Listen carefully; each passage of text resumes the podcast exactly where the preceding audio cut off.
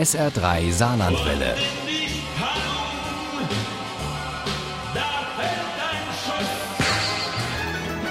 Der Krimi-Tipp. Im S R drei Krimi-Tipp läuten wir heute schon mal die Urlaubszeit ein. An der Nordseeküste beginnt die Hauptsaison und während die Holländer, wie wir sie ja gerne nennen, zum Beispiel an den Boostalsee kommen, so zieht es viele von uns nach Seeland. Aber auch in dieser schönen Provinz mit kilometerlangen Sandstränden geschehen Verbrechen.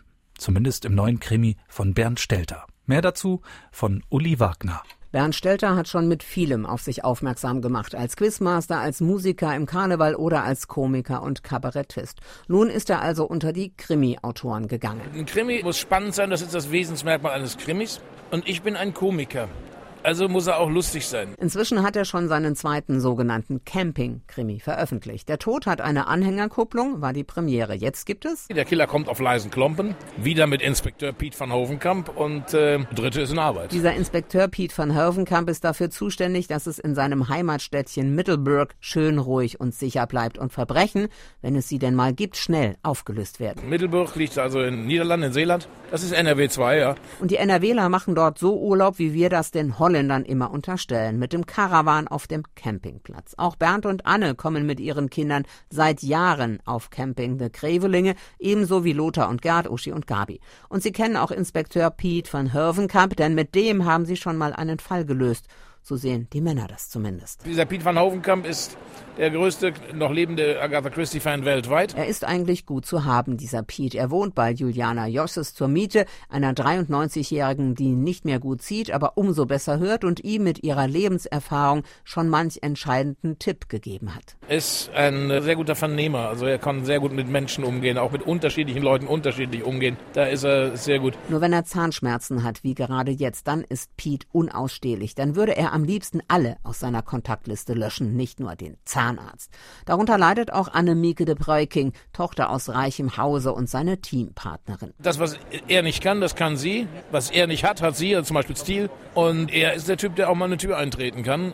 Also die beiden harmonieren sehr schön. Auf einem Hausboot wird nach einem anonymen Anruf eine leblose Frau entdeckt. Eine wunderschöne Frau. Sie hat tizianrote Haare, sie hat nicht, nicht viele andere, also nur eine Perlenkette. Sie liegt da völlig entspannt, sieht sehr schön aus, sie hat nur einen einzigen Fehler, sie ist tot. Eine Leiche, kurz vor der Rente in sechs oder sieben Jahren, das hätte Piet nun wirklich nicht gebraucht. Genauso wenig wie die Männer auf de Grävelinge, die neue Animateurin. Denn die macht ihnen ihre Frauen abspenstig mit Tai Chi zum Sonnenaufgang und Morgengruß am Strand.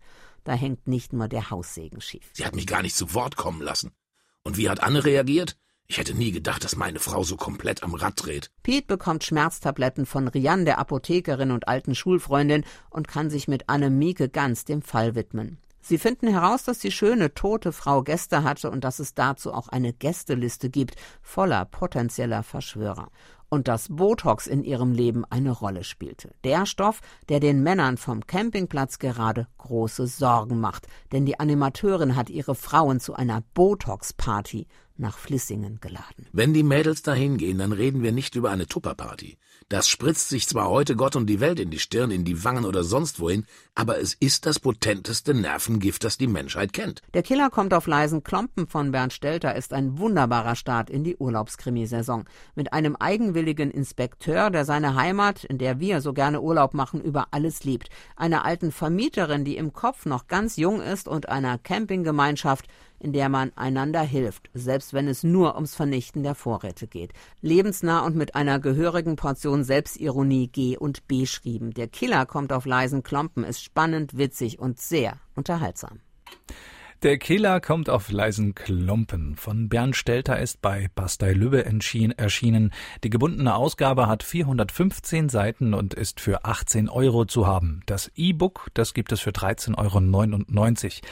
Der Killer kommt auf leisen Klompen gibt es für achtzehn Euro bei Lübbe Audio, auch als Hörbuch mit Bernd Stelter als Erzähler. Und wenn Sie gut aufgepasst und auch ein bisschen Glück haben, dann haben Sie die Chance, diesen Krimi zu gewinnen. Und zwar handsigniert. Im S R drei Krimi-Quiz in der nächsten Stunde. Da wünsche ich Ihnen jetzt schon einmal viel Glück. Ohne Krimi geht die Mimi nie ins Bett. Für Mimi und andere Krimi-Fans. S R drei Saarlandwelle. Hören, was ein Land fühlt.